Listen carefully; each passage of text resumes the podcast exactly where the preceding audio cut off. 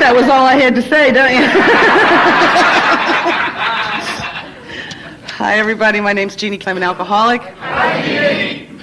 And wait a minute. Through God's grace, the program of Alcoholics Anonymous and strong sponsorship, I've been sober since March 1st, 1981. I'll play with that stuff all the way through if I don't put it down there. Last night, right before I went upstairs, somebody said, "I hope you sleep well." I said, "I never have any trouble sleeping." So last night, I was up on the hour, every single hour. I prayed before I went to bed, and God answered my prayer. And my whole life was like flashing before my eyes. It would take hours, though, so we won't do that later. Anyway, I'm not from the Pacific group. It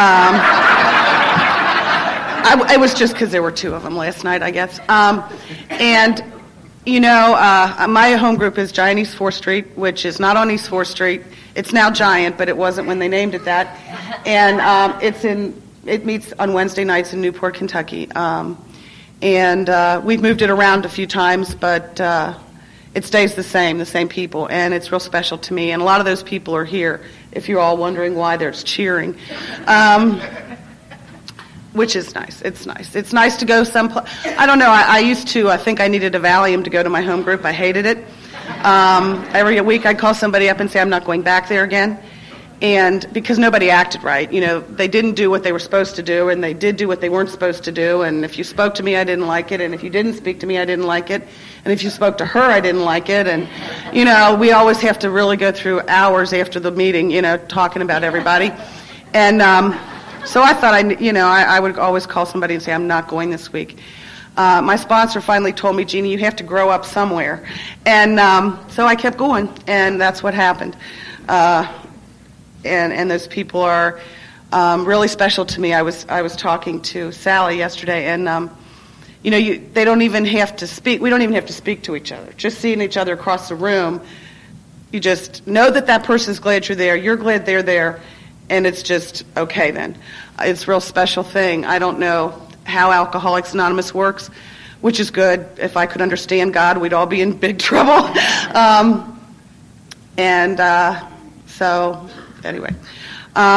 I come from a family of drunks, which was a really good thing, because nobody tried to interfere with my drinking. We were all too busy drinking to interfere with each other's drinking. And I feel sorry for my kids. I mean, the minute they take a drink, we're like on them. You need treatment. And that's not what happened. I got to actually do it all, I mean, not that it was good, but I got to do it all firsthand. I like firsthand knowledge. Evidently, I do, because I insist on it all the time. Yeah, I don't know. It was fun. It was a really good childhood. Now, when I got here, I would have told you it was hell. My perception, I don't know if they have it in the newspaper here. I thought of this last night when I was thinking. They're on the comic page. They have books of these things too. They put them at doctor's offices where you're bored, And they're pictures, they're computer images that are all the same thing, over and over, repeats. But then if you put them right by your eyes and you move them out slowly, you get to see this other picture in there. And, that's pretty much what my life was like. All I saw was all this stuff. I couldn't see really what happened till after I'd been sober for a long time. They say you can't change the past. Mine's changed a lot since I got here. I would have told you my father was mean, my mother was mean, my brothers and sisters were mean, and they probably were, but I was mean too. And, I could always tell you more about them than I would about me. I was very observant of other people's behavior, not at all observant of my own. I could step on your toe 100 times, and if you stepped on mine, I'd run tell somebody you stepped on my toe. It wasn't until I got to AA and people, like home group and stuff, where I'd do that and somebody would say, "Jeannie, you were stamping on his feet all night long." And I'd say, "I was?" No wonder he stepped on your toe. He wanted you to leave him alone. And I had no, I don't know. Looking back today, it was a really good upbringing. There were, animals and places to go and be by yourself and plenty of room and, like I said, lots of booze to steal. And I had a really good time. I was strange from the beginning, just like we all are. Listening to people's leads last night, I remembered stuff that was strange about me. You know, when I was in first, I wouldn't go to school, first of all, and they finally had to tell me that they would put me in jail if I didn't go to school. That's the only reason I went to school, was because they told me in kindergarten that the truant officer, I wouldn't go to kindergarten. They said, you have to go this year or they'll put you in jail, so I went. But then in first grade, you know how you grow plants for your mother on Mother's Day? In a little milk carton with dirt and all that. Mine was the only one that didn't grow. And I turned everybody else's upside down on the windowsill. Now, I don't remember doing that. Someone told me that later. But that's the kind of stuff that I would do. And see, I don't know that I'm like that. I had no idea that I'm like that. Till I was, you know, probably, well, I was going to say 5, but probably 10 years sober. I didn't even know I was like that. And I went through life with that kind of attitude. I drank as soon as I could. It never occurred to me not to drink. Nobody ever said don't drink. I was probably in teenage years sometime. I don't know. At that time, the exciting thing to do was go to the drive-in with the boys. And I wanted the, you know, Schlitz or Colt 45. I didn't want burger beer or some dumb, you know, icky stuff. I wanted the real thing that would get me there right away, right off the bat. I never minded throwing up. I never minded falling down. I thought that's what men were for, to hold you up. Dates especially. I don't know where I got that idea. I watched a lot of movies on TV. I still watch the same ones over and over again. My husband says, we've seen this movie 14 times. I said, I know, isn't it wonderful? It's exciting to me. I don't know why. You know, all the old, they all had drunks in them, the ones I really liked. So I drank, and it was fun, and I didn't try to hide it or anything. That was the nice thing about our family. You didn't have to try to hide it because everybody drank. And I never stood out, I didn't think. I never stood out. My drinking never stood out. The other really good thing about being, I had 6 brothers and sisters, and somebody was always getting in trouble. The older ones especially really helped me out. They were always wrecking cars and things like that. And that takes all the, you know, light off of you. Your parents are so busy paying attention to this one over here that's really screwing up that you can get by with a lot of stuff. And I did that for years and pointed my finger at my older brother and sister and said, you know, they are really bad. I don't know. Well, you should have been up with me last night. I don't know if it's over or not. I don't know. I went away to college. I do know that I was an alcoholic by the time I was in my early 20s. Looking back on it, after being in these rooms and listening to a lot of people stand at podiums like this and try to tell their stories, I found out that that's definitely when I crossed that invisible line, or whatever you want to call it. I drank as much as I could. I was blacking out by then. I was passing out a lot by then. My primary purpose in life by then was drinking. I wasn't able to be around other people comfortably unless I had a lot to drink. I immediately found the people in Chicago that drank like I did. I don't know how we do that, but I did it. I felt very lonely and miserable.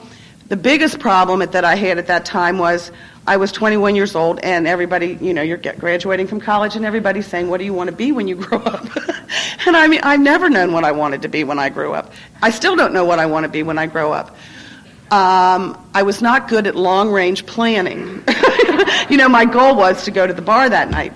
And I usually accomplished my short-term goals. I had no idea what I wanted to be, and I was at school with all these wonderful women, and some of them I'm still in touch with today, which is unusual because I usually burnt people off pretty quick. I don't have a whole lot of friends from the past. That was not a problem when I got sober, to leave my old friends. I didn't have any, and my husband was hoping I would leave. And I They all knew what they wanted to be. They were studying to be that. Today they are lawyers, and they are doctors, and they are speech therapists, and they are interior designers. I mean, it was a whole spectrum of stuff. Today I know that I was doing what I needed to do to be what I was going to be when I grew up. I was drinking. And, you know, here I am. I'm an Alcoholics Anonymous. I was doing what I was doing. You know, I mean, I needed to do those things.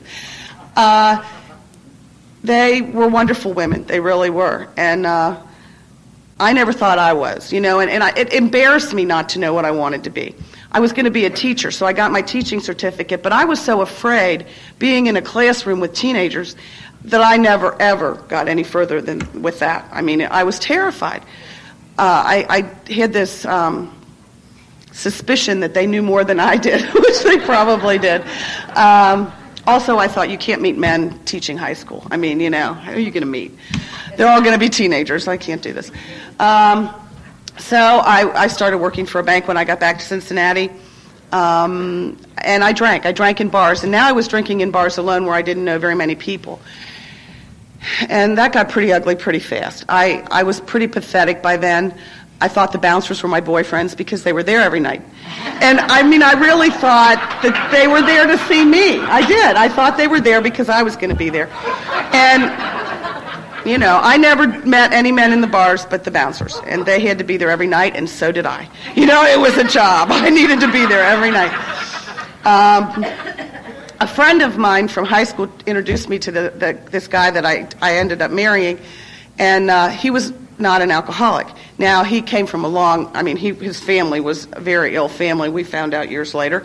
But he is very attracted to alcoholics. The thing I like about him is we got divorced, and he went into alcoholism counseling, and I thought he missed me, you know? He needed hundreds of drunks to replace me. He was dying to get rid of me.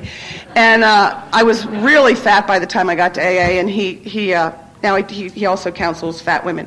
And I thought, you know, he really misses me. Anyway, I met him and married him, and you know, I really thought that was going to be the trick. I wasn't drinking when I met him. I was able still at that point to stop for a good reason. The good reason was to lose weight, to find a man. And that's what I did. I found a man. I wasn't drinking. I was skinny. He was very shocked later to find out that this was not who I was. Because I started drinking again right away. And those were in the days when they had liter bottles. You know, they would put liter bottles of wine. It became the fad at some point on the tables, you know. And I loved it because then you didn't have to just have that one bottle that you knew was going to be empty and order another one. They kept filling those liter things, and I could drink as much as I wanted. He did not like to take me out by the time this marriage was over because I was always fight with the waitress because she was too slow. I would be belligerent in the restaurant and embarrass him. He also did not want me to eat or drink, so you can't go anywhere. It was not a marriage made in heaven. I'll put it that way. My sponsor later told me, Jeannie, the best things that will ever happen to you will be things that you have nothing to do with. I try not to have plans today. That way, really wonderful surprises happen. When I have plans, we're getting ready for a really bad time. Really bad time. That took years for me to learn. Sober, it really did. Fast forward, I did end up getting married. I had two children. I have a daughter who's 19 years old today and a son who is 16. I always wanted him to be older than he was. I still do. I mean, I remember when he was 6 telling somebody he was 8 because I really wanted him to go to this camp. And this woman looked at me and she said, he's 8? And I said, yeah. And she looked at him and she said, how old are you? And he said, 6. And I was like, I don't know. I thought he was 8. I wanted to get through with this, you know. Kids is something, you know, sort of like staying sober. You never get through with it. It's always there. Once you have them, you have them. And I had them for the wrong reasons. I had them because the marriage didn't fix me, and I thought that having babies makes you feel like this whole woman and this, you know, makes you feel like a tired woman is what it makes you feel like. And I immediately did not like it. I was mad at the people that told me how wonderful it was. And it was just one more thing that didn't work. You know, the college education didn't work. The husband didn't work. Being thin didn't work. Babies didn't work. All kinds of stuff didn't work. My daughter, she's been sober for, I'll say a year. It's getting close, but she's been sober for a year in Alcoholics Anonymous, and she just moved into an apartment, and she thinks it is just the most wonderful place in the world. And her stepsister and I went over to see it. We went to buy her some things and take them back to her, and my daughter Tracy kept saying, get antibacterial, everything we bought, get antibacterial. Anyway, and I'm thinking, why does this child why does she think this apartment is so wonderful? Because it isn't. And I realized her whole life, I had her living in places like that and didn't even know it. We always bought these terrible rundown houses, and then we were going to fix them up. I think it was like my life. I had this terrible, I wished I could fix it up. We were always living in, with one sink and plaster dust, and they probably have lead poisoning and everything else. But that's just what we did. It kept me busy, and I could stay at home and drink, and I liked it. So she thinks this is a wonderful place, and she's lived in places like that all her life. I can understand why. We did that, and finally what happened was one of those people in my family, everybody gets so mad at their families, and our families are so sick, and one of these people in my family came to Alcoholics Anonymous. She did it herself, which I could never have done, and she brought me with her. And if she hadn't, I wouldn't be standing up here today. It's that simple. I never went anywhere without her for quite a while. A long time. I was sober for a long time, and I wouldn't even tell you my name. And then you'd start saying, you're so-and-so sister, and then I would get mad at you because you didn't know my name, but I wouldn't tell it to you. And then I got resentful at her because you knew her name. And it was not fun. But anyway, she brought me to AA. We went out and had a beer. She said she thought she was an alcoholic. She'll tell you herself that she had to start doing 12-step work before she could ever get sober. She would go home and drink after every meeting. And since she started, the moment she started bringing me to meetings, she didn't drink anymore when she went home. And I didn't either. I haven't had a drink since the first meeting I went to. Now, I have no idea I was an alcoholic. I didn't know what it meant to be alcoholic. We did know I drank a lot. We knew I was very miserable.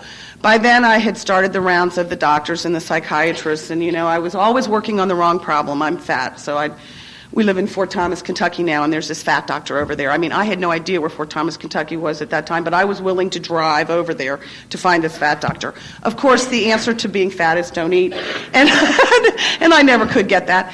I always thought it was something else, like fix me.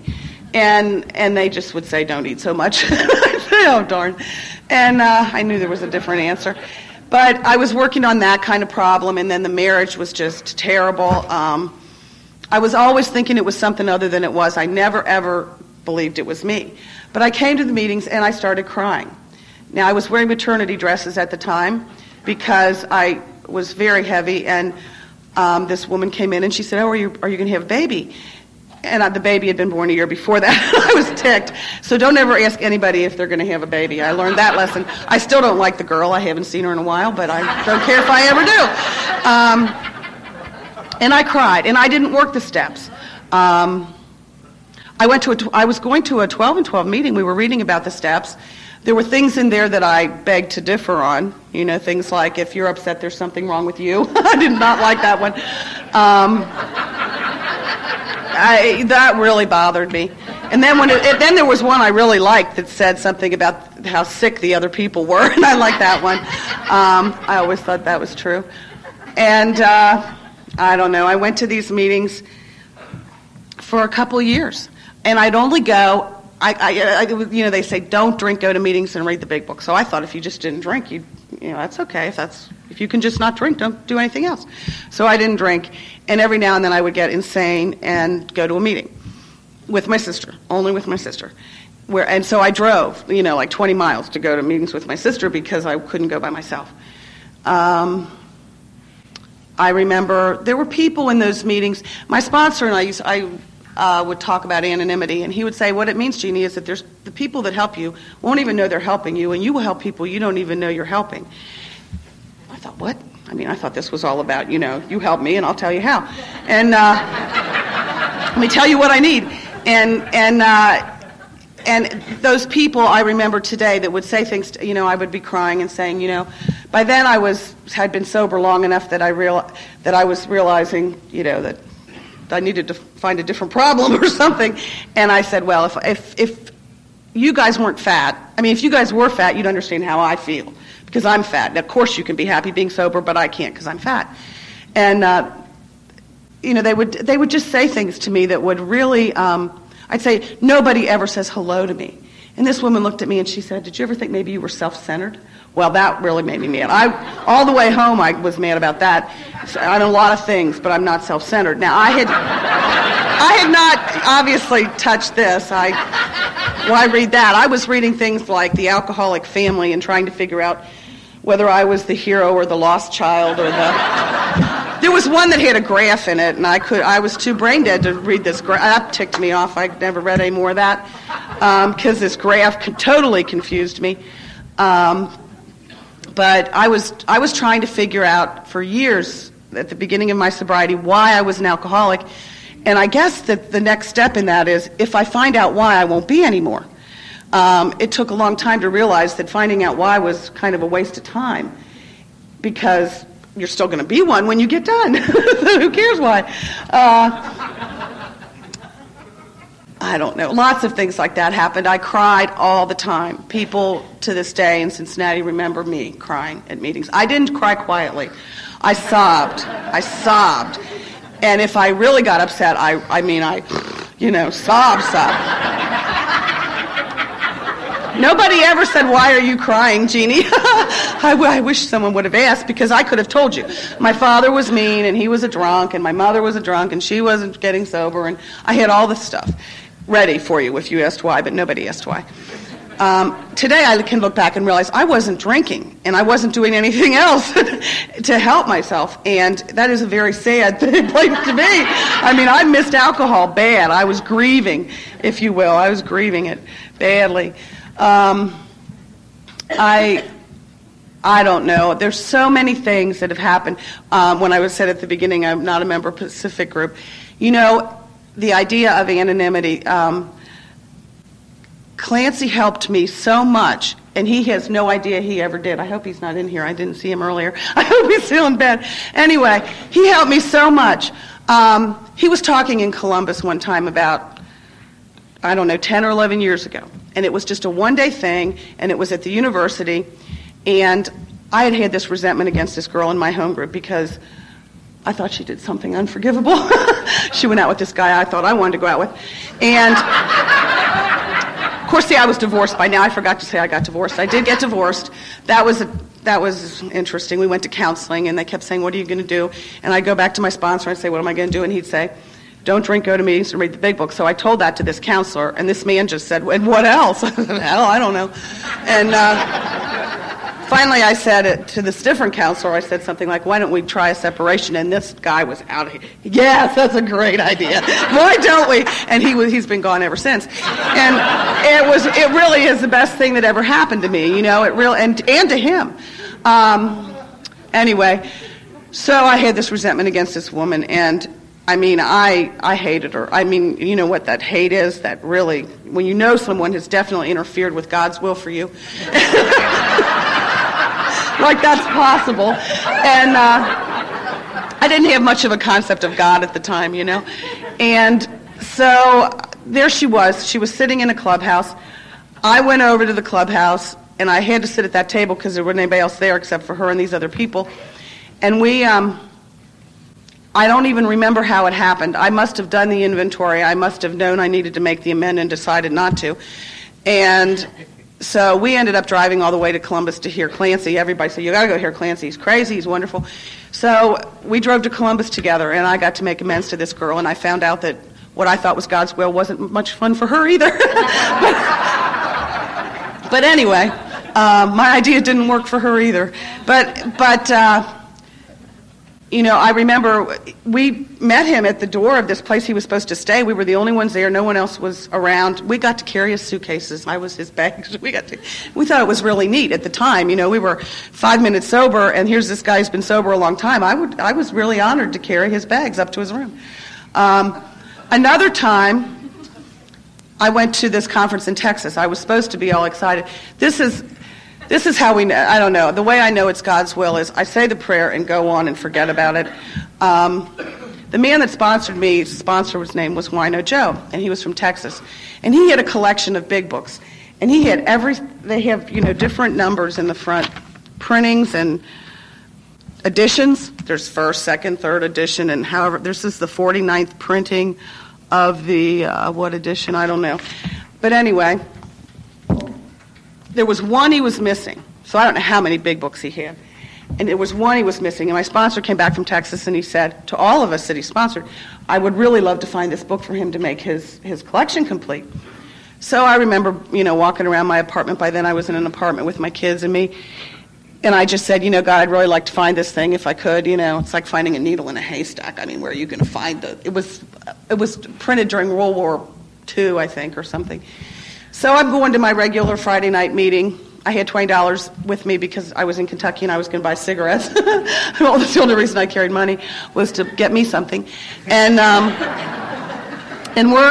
going over there, and I stop at this bookstore just because I happened to see it. I never noticed it before. And I go in and I say, do you have any old copies of Alcoholics Anonymous? We got that one old, you know, and we opened it up, and that's sure as hell, that's what it was. The exact edition, the exact printing. I mean, I was shaking. I put it in this paper bag, and when I got to the meeting, I never said anything. I just dropped it in front of my sponsor. And I got to go to Texas with him to give this book to Wino Joe. Well, I was very self. This was, I mean, I'm telling you, I was 8 years sober probably.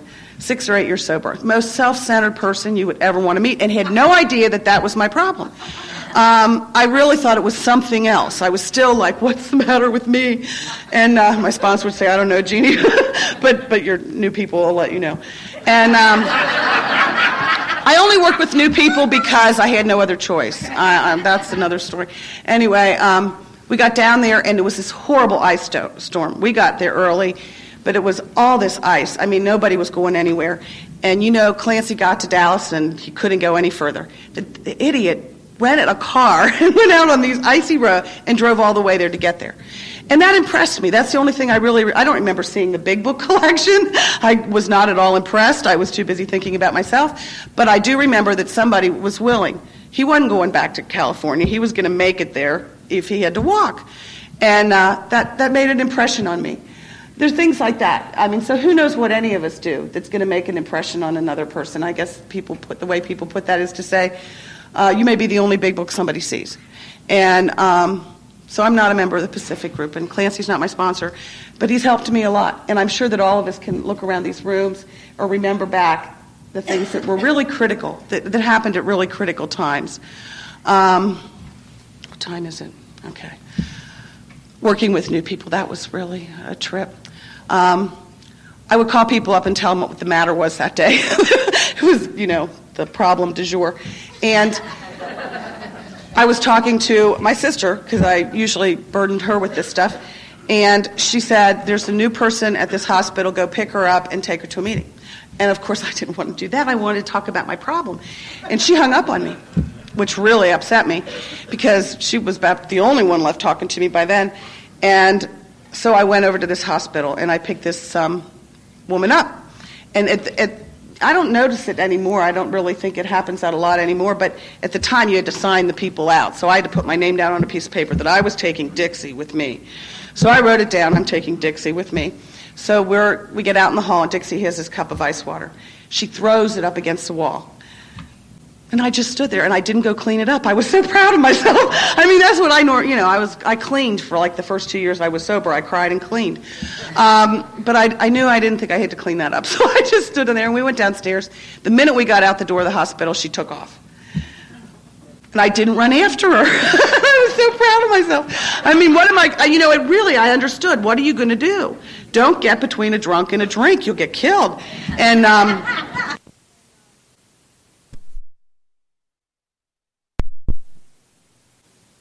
do, pin her down and say, you're staying sober today because I said so. So I went back in the hospital and called upstairs, and they all knew she was going to run away. They're all hollering up and down the halls, Dixie ran, Dixie ran. But I was willing to go get her. I saw her a couple years later. She, I guess, was in the same hospital. There was a place to buy beer right near the hospital, and she had 2 or 3 bottles of beer and was heading for the park across the street. And I said, hi, Dixie, and she just kept going. You know, these people, those are the kind of people that have helped me, and she doesn't know she helped me. I did an institution meeting because my sister and a friend of hers took me to this hospital and sat me down in this room with the chief psychiatrist of this hospital. And he's telling me how alcoholism, you know, is not complicated by other disorders. Other disorders are complicated by alcoholism. And I'm sitting there saying, yeah, yeah, yeah. And he's saying, really, these people are very depressed, and this is wrong with them, and that's wrong with them, and they drink a little. But we want you to do this meeting. And I didn't argue. I just said, okay, and I went and did this meeting. I did a meeting there Thursday nights for years. Had no idea what I was doing. Still thought I was helping other people. People talk about getting self-worth. That's all I had was self-worth. I'm the only person I ever cared about in my life. And so it was not a problem of self-worth. It was a problem of self-centeredness. Anyway, so I went there and did this meeting. And I can see their faces today, and not one of them is sober. One lady taught me about alcoholism. I was reading the book by now, but I still didn't understand what I was reading. She said, I drank last night, and the nurse wanted to know why. And I said, well, did you tell her why? I was, getting ready to hear the reason, because I always had reasons. And I didn't know that we drank because I didn't understand that yet, that we drink because we're alcoholic. And she said, well, yeah, I told her I drank because I'm an alcoholic. And I said, oh, that's right, that is why we drink. This other guy was a minister, very sad minister, and he was in and out over the years. He was in and out of the psych ward. And he would sit there, and we would talk, and he would at least sit up for that part, and he would say, well, I used to be an alcoholic, and I don't drink anymore, and I've never gone to AA. And he's sitting in the meeting, of course, because there's nothing else to do on the psych ward. And and he said that over and over again to me for years, that he used to be an alcoholic. So I got to see what happens if you think that you're going to used to be, if you think you're not going to be one anymore, then you get to be a psychiatric patient. Well, that's really, it's what happened to the poor guy. It's what happened to the poor guy. The day that I stopped doing that meeting, I gave it to somebody else to do. They were changing everything, and I got mad about it, of course, and I thought, well, I'm not doing this meeting here anymore because they're changing the rules. So I gave it to someone else to do, and I was walking down the corridor of that hospital, and I knew without a shadow of a doubt that those people had kept me sober all those years, that I had done nothing for them at all, that they had taught me what it means to be an alcoholic. They had taught me that what Alcoholics Anonymous does for us. They don't know that. I don't know where they are today. They helped me immeasurably. I could tell you hundreds of stories about that. The people that I sponsor today, I didn't even like. I mean, I didn't want to sponsor anybody, especially if they were pretty. I definitely didn't want to sponsor them. My sponsor would tell me over and over again, because I would always be really burdened with the past stuff, and he would read the part in the book about cling to the thought that in God's hands the dark past is the greatest asset you have. With it you can avert death and misery for others, which did not appeal to me. I did not want to avert death and misery for others. I wanted you all to be miserable like I was. And I loved my neighbor as myself. I hated me and I hated you. And, I thought I wanted good things for me, but I sure didn't want good things for you. I had this limited idea of God. People oftentimes I hear say, I had this idea of a punishing God. I don't think I even had an idea of a punishing God. I was a punishing person. And the problem was, I thought God was like me. For years, I thought God was like me, which meant there was never enough, And if she got a boyfriend, there wasn't going to be that one for me. And if you got a new job, that meant I wasn't getting it. And if you had a lot of money, that took money out of my pocket somehow. I don't know how I thought that, but that's how I felt. I did not know there was enough for everyone. I didn't know he wanted us all to be happy. I'd come to these conventions and hear people talk from these podiums about how much better their life had gotten, and I hated them. I would cry and tell my sponsor, why isn't that happening for me? And today I'm up here, and it has happened for me, in spite of myself. That's another thing that was drummed into my head, Jeannie. Most of it's all going to be in spite of you, not because of you, in spite of you. I have fought this all the way. I would argue with my sponsor. One time he drew me a picture of a brain on a piece of paper, and you know how those signs are. He put a circle around it with a line through it. Don't think, Jeannie. I mean, I needed visual aids. Because I always was thinking about myself. It was just, it was so boring. My children saved my life many times. When I got divorced, I never would have gotten out of bed again, I don't think, because I was scared to death. I had no God in my life, and you know, the person that I was relying on for everything was leaving. I treated him terribly, but I was relying on him for everything. Years later, he drove down the street. I'd been sober for a while in Alcoholics Anonymous. He drove down the street. The children were with me. I just moved into a house. A whole bunch of people from AA had helped me fix it up. They were all on the porch. The girls I sponsor were helping me move in. They were all on the porch. The idiot that I was running around with, buying guns, and I thought I was dating, but I wasn't, was on the porch. The babysitter that God had put in my life said that I had a babysitter every single night. My sponsor said, do not stay home and try to be a good mother. You do not know how. It was the nicest thing he could have done for my children, because if I had tried to stay home and be a good mother, when I did, it was not pretty. My daughter one time told me, you're too mean to be a mother. I said, you're right, but I'm yours. Anyway, we were all standing on this porch, and my ex-husband drives by, and he's waving and smiling, and I'm waving and smiling. And, you know, I realized it took 30 people plus the entire fellowship of Alcoholics Anonymous to replace what I expected that man to do for me. You know, when I put the responsibility of somebody being God on another person, it's horrible for them and it's horrible for me. Really, it's more horrible for them. He tried. I mean, he tried to babysit the children and rehab the house and bring home the money and be a lover and be a, you know, and date me and do all that stuff that I expected. But no human being can do all that, you know, at least not and have a good time. I always wanted to put that responsibility on one other individual. Now, I'd like to say that I learned that lesson and never did that again. There are many stories of me trying to do that again. One time I almost got myself to the psych ward. I bought a boat. I bought a $30,000 boat. Mortgaged that house, bought a $30,000 boat, because I thought this guy and I were going to have a wonderful time on the Ohio River. He did have a wonderful time, but I wasn't on the boat at the time, I don't think. I was scared to death of this boat. There's a guy here today who taught me finally how to drive that boat before I got it, sold it. But I was ready for the psych ward by the time we got into this boat deal. I mean, I was driving down to this boat dock in the middle of the night, you know, checking the boat. I was terrified. I learned to pray myself to sleep during that time, because it's the only way I could sleep, because I had plans. I told you, when I've got plans, it is really hard work and serious business and scary. Self-reliance has failed me over and over again, and when I'm afraid, I know I'm probably counting on myself, or probably another human being, maybe a little bit too much. We got through that. My sponsor finally looked at me one day and said, Jeannie, you know better than this. And you know, I respected the man so much that when he said it, I thought, yeah. You know, I calmed down, and I stayed away from it, and I did get better.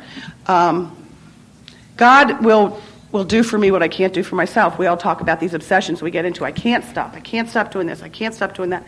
And you know, when I finally get fed up enough and I get sick enough with it and get on my knees and I say, God, I do not care what you do. I don't care if he dies. I don't care if I die. I don't care if the nuclear war starts. I don't care what happens. Do something. He does it. I mean, the people that I think have been my problem, when I'm doing that, when I'm obsessing about other people, they are literally removed from my life. I cannot get to them. I try to get to them again usually, but I mean, they won't open the door. They hang up the phone on me. They go to a bar. Then I was able to not go into a bar by then. I did know that if I went to the bar after him, what it probably meant was that I wanted to drink. And you know, that's what all those obsessions mean. I found out later. When there's something that I am just stuck on like that and I will not let it go, what I'm really telling you is I want to drink. I want a drink. I might not be thinking I want a drink, and I'm certainly not craving one because I haven't had one yet. But that's what those obsessions do. They lead me down that path to another drink. By the grace of God, those things were removed. The stuff that I haven't been able to do anything about. I've been fat and I've been thin. I remember telling this guy in my home group, "These are the smallest pair of I've got the smallest pair of jeans on that I own." And he just looked at me real innocently and he said, "Is that good?" I mean, after that I thought, I guess it doesn't matter if you're fatter thin. I mean, I really thought it mattered, you know. They were tight, but I had them on. And it turned out, you know, I mean, that's when I got divorced, when I was the thinnest I'd been in years, you know. My daughter, I brought this, the first sponsor I had, never did the steps, I don't think. She told me to work with clay when it came time for the fourth step, but we weren't allowed to work with clay in my house because it messed up the house. So I never did work with clay, but she did take me out and buy me this dress to go to this first AA Thanksgiving banquet I went to. And I came down the hall with this dress on, and my daughter said, "What is that thing around your waist?" I said, "It's a belt." I mean, you know, these kids really were distorted. I mean, this kid never saw a belt in her life. She was probably 10. Those kids, I mean, I would take them to school, and they'd have problems in school. And I would go to the conferences, and I guess I learned it from all of you. By then, I was with people who accepted me for who I was. You know, we would laugh about the fact we weren't hiding the fact that we were alcoholic, that we were distorted, that our thinking was strange, exaggerated, you know, that it wasn't exactly normal here, whatever normal is. And I would go to these conferences, and they'd say, "Well, she's acting like this." And I'd say, "Well," they say, "she's afraid to ask questions." I said, "If I was your mother, you'd be afraid to ask questions too." I mean, you know, that's just the way it was. They'd say, he doesn't know his times tables. And I'd say right in front of him, "I don't know mine either." I'm all right. I mean, you know, what do you need to know your times tables for? I worked in a bank. Hell, I didn't know my times tables. I still don't know them all, you know. I learned a trick with 9, but anything between 5 and 9, it's iffy. These teachers did not understand this, you know. They wanted to put them on Ritalin. They were hyperactive. Well, Timmy was always underneath the furniture, and Jamie was always hanging on the teacher and wetting her pants. They wanted to put them on Ritalin, and I said, you know, we can do anything but that. I said, why would you want to teach these kids that have like a greater than 50-50 chance of being an alcoholic that pills are the solution to life? I wouldn't let them do it. I said, they have a mother problem. They do not have a hyperactivity problem. They have a mother problem. And it's worked out really well. Like I said, those kids have grown up and done great. Now, they don't do everything exactly the way I think they should, which causes me some disturbance at times. My daughter, you know, I was telling Sally, today I usually am pretty peaceful a lot of the time. I don't wake up thinking about myself the minute that I open my eyes. I'm not terrified a lot. I would get really, really scared. I didn't know I was doing stuff to scare myself the whole time I was scared, but I was scared a lot. When I finally found out that the things I was doing were scaring me, I was able just to go do something else with you instead of doing what was scaring me. But when things happen in life, and there aren't very many of them is what I found out, most of the stuff that happens in my life is self-imposed. If it's bad, if it has a negative impact on me, it's bad. I had something to do with it. There are a few things that don't. But when those things happen, I do get scared. And my automatic response today is to redouble my spiritual efforts. And I don't know where that comes from, except I went to a meeting every single day, twice a day, for years and years and years. I don't like to be uncomfortable. I don't like it. I don't like that sick feeling in my stomach anymore. It went away, and I don't want it back.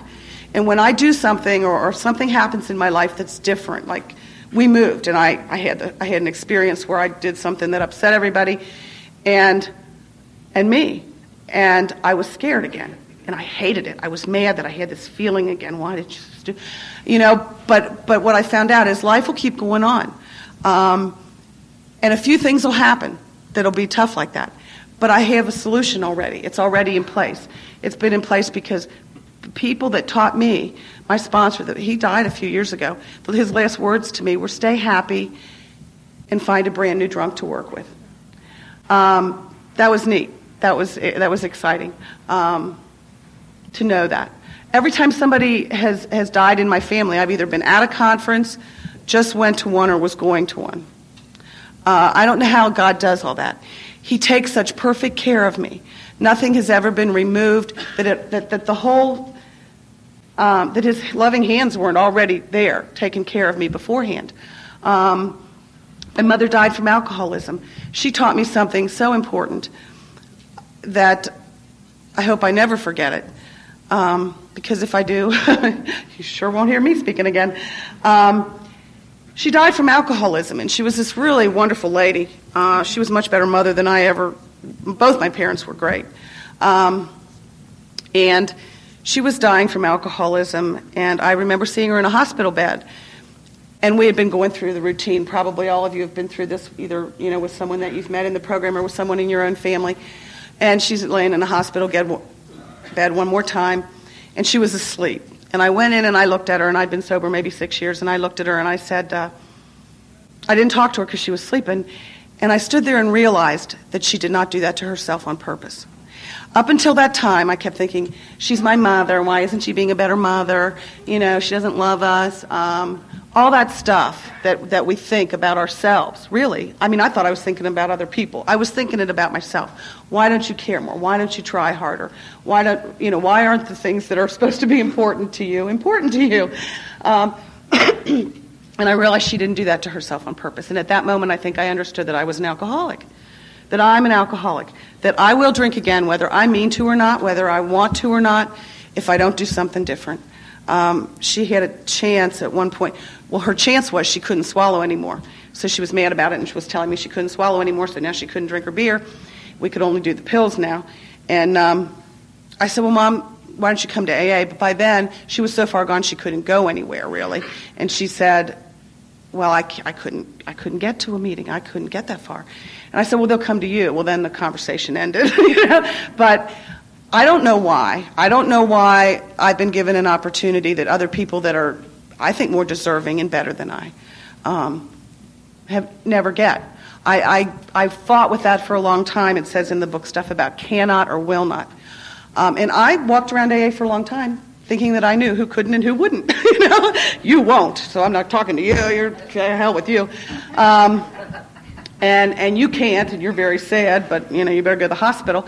And I found out that I have no idea who can't and who won't. And I have no idea when that'll change. And that the only thing that gets between alcohol and somebody like me is God.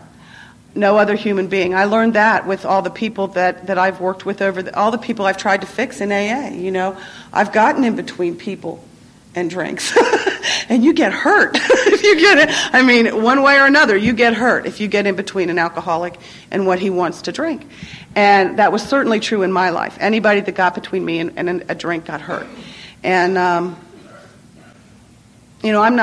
don't think Alcoholics Anonymous is here to get between people and drinking.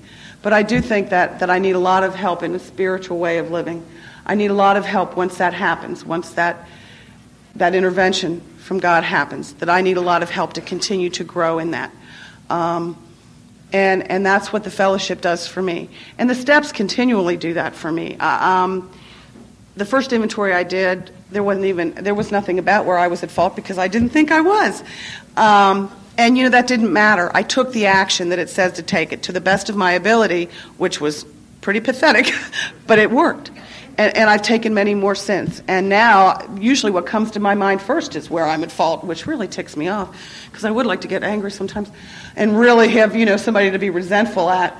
I got married about 4 years ago to a man who's in Alcoholics Anonymous, and it's been a trip.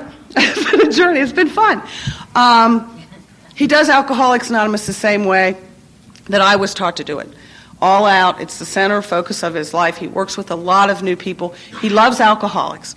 And I don't know that it gets any better than that, than to have the same, primary purpose in your life. And we had our ups and downs. As soon as we got, we did really fine dating. By then I had learned all those horrible lessons and I was not going to do the same thing over again. And we did really fine dating. The minute that we moved in together, the minute we got married, I was doing the God thing again, like, do you love me? Do you love me? Like, get out of my face. Go to a meeting. And then we would fight over the phone, and I was mad at his new guy. I'm just human, and I do that stuff. I fall right back into it. But today when I call my friends and tell them that stuff, they say, Jeannie, the problem is you. Go to a meeting. My sponsor would say, pray, and if you need to talk to somebody about it, talk to Bob. That's my husband. I don't want to talk to him about it. So I'd go to a meeting and pray. And today that's still what we do. It's tremendous joy. Our children, a couple times recently, we have this big, huge king-size bed because we found out we couldn't sleep in a queen-size bed because it was a little... I'm very set in my ways. I snore really loud, and he kicks all night, and I just wasn't working. We got this huge bed. Well, I found out why we got this huge bed. We paid way too much for it. But a couple times recently, these children, the 20-year-old, Bob's 20-year-old daughter lives with us, my 19-year-old daughter and my 16-year-old son. Now, they're huge. All of them are really tall. Well, Tracy's not really tall, but Timmy's 6'3". He was 1 year old when I got sober. You talk about it. If you want to know what happened, talk to him.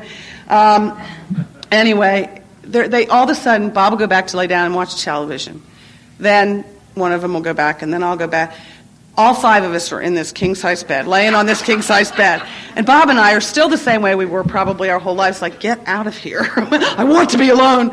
And the cat comes and gets, and it's like, this does not happen to people like me. I do not want to be around you. I went to meetings to get away from my children for years. They're why I'm sober, because I hated them. I wanted to go to a meeting. My mother would say that. My mother said that to me. She said, the only reason you go to meetings is to get away from those kids. And she was right. But it got me there.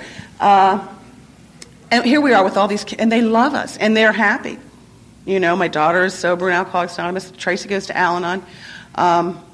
It's just been... This is what I heard from these podiums that I thought would never happen to me, you guys.